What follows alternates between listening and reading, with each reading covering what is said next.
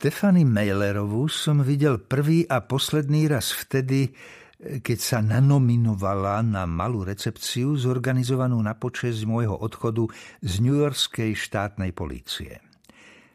Zišla sa tam v ten deň kopa policajtov z rôznych oddelení. V poludňajšom slnku stáli pod dreveným pódium, ktoré sa pri významných príležitostiach stavalo na parkovisku okresného veliteľstva štátnej polície. Ja som stál hore, po boku svojho nadriadeného majora McKennu, ktorý mi šéfoval počas celej kariéry a teraz prednášal rozlúčkovú reč.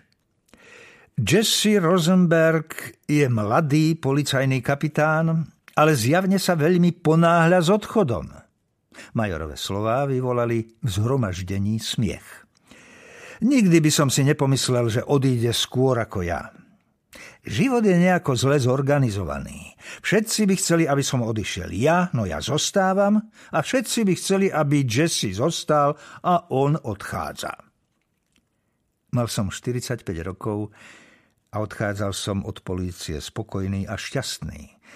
Po 23 rokoch služby som sa rozhodol ísť do výsluhovej penzie, aby som sa mohol venovať veciam, ktoré mi už dlho ležali na srdci. Čakal ma ešte týždeň v práci. Mal som to potiahnuť do 30. júna.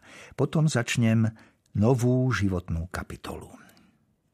Pamätám sa na prvý veľký Jesseho prípad, pokračoval major. Štvornásobná brutálna vražda, ktorú brilantne vyriešil, hoci to od neho nikto na oddelení nečakal, lebo vtedy bol ešte mladé ucho. No od tej chvíle sme všetci pochopili, čo je v ňom. Každý, kto s Jessim spolupracoval, vie, aký je to vynikajúci detektív. Dovolím si tvrdiť, že najlepší z nás. Dali sme mu prezývku 100% kapitán, lebo vyriešil všetky prípady, na ktorých pracoval. Naozaj výnimočný vyšetrovateľ, Policajt, obdivovaný kolegami, odborný konzultant, dlhoročný pedagóg na policajnej akadémii. Poviem ti, Jesse, už 20 rokov ti všetci závidíme. Zhromaždenie opäť vybuchlo do smiechu. Nie je nám celkom jasné, aké máš ďalšie životné plány, Jesse, ale želáme ti, aby sa ti darilo. Veľa šťastia. A buď si istý, že nám budeš chýbať.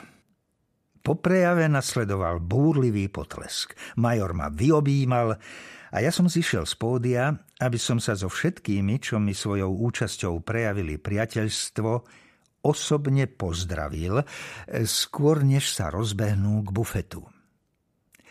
Na moment som osamel a vtedy ku mne pristúpila veľmi pekná mladá žena, asi triciatnička.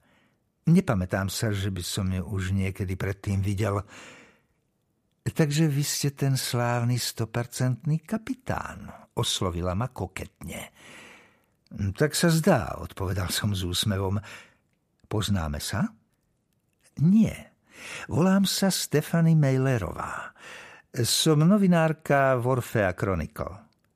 Podali sme si ruky a Stefany zahlásila – Nenahneváte sa, keď vás budem volať 99-percentný kapitán? Zdvihol som obočie. Chcete povedať, že nejaký zo svojich prípadov som nevyriešil? Namiesto odpovede vybrala z kabelky fotokópiu nejakého novinového článku. Bol to výstrižok z Orfea Chronicle z 1. augusta roku 1994. Podala mi ho. Štvornásobná vražda v Orfeji. Zavraždený primátor s celou rodinou.